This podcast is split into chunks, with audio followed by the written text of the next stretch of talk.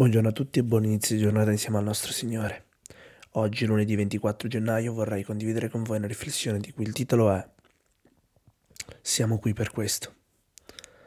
Il testo di oggi lo troviamo in Atti capitolo 21, versetto 13. Dice quanto segue.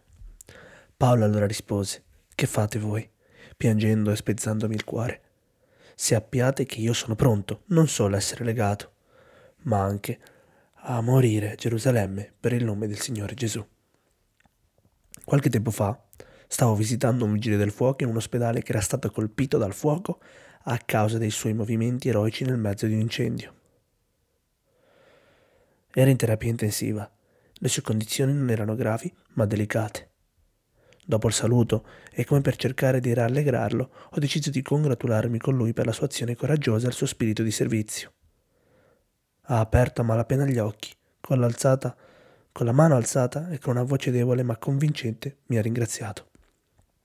Quasi istantaneamente, però, mi ha assicurato che non c'era nulla di cui congratularsi.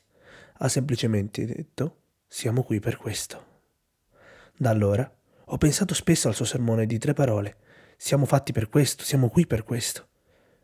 In realtà, un vigile del fuoco non è lì per essere bruciato o ferito. Tuttavia, nel suo servizio per proteggere le proprietà e le vite, se necessario, rischiare la propria per salvare la vita degli altri, è pronto a farlo. Paolo era anche molto chiaro sullo scopo della sua vita e del suo ministero. Atti 20 racconta la profezia di Agabo, che mise in scena ciò che sarebbe accaduto a Paolo legandogli mani e piedi con la cintura dell'Apostolo, predicendo che sarebbe stato fatto prigioniero a Gerusalemme.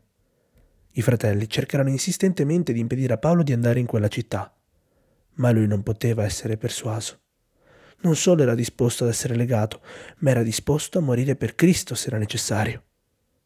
Era deciso a fare qualsiasi cosa, e per la grazia di Dio non solo a sopportare, ma anche a soffrire con gioia. Ellen White racconta, le prove e le avversità sopportate da Paolo avevano esaurito la sua forza fisica. Soffriva l'infermità della vecchiaia.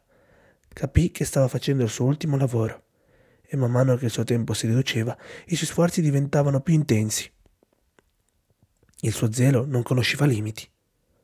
Risoluto nel proposito, rapido nell'azione, fermo nella fede, andava di chiesa in chiesa in vari paesi e cercava con ogni mezzo in suo potere di rafforzare le mani dei credenti affinché lavorassero fedelmente nell'opera di conquistare le anime per Gesù e affinché nei tempi di prova che stavano iniziando potessero rimanere saldi nel Vangelo e rendere fedele testimonianza per Cristo. Gli sforzi di Paolo stavano diventando sempre più intensi. Il suo scopo missionario non era negoziabile. La sua azione era urgente e prioritaria. La sua passione e il suo coraggio per compiere la missione non conoscevano limiti.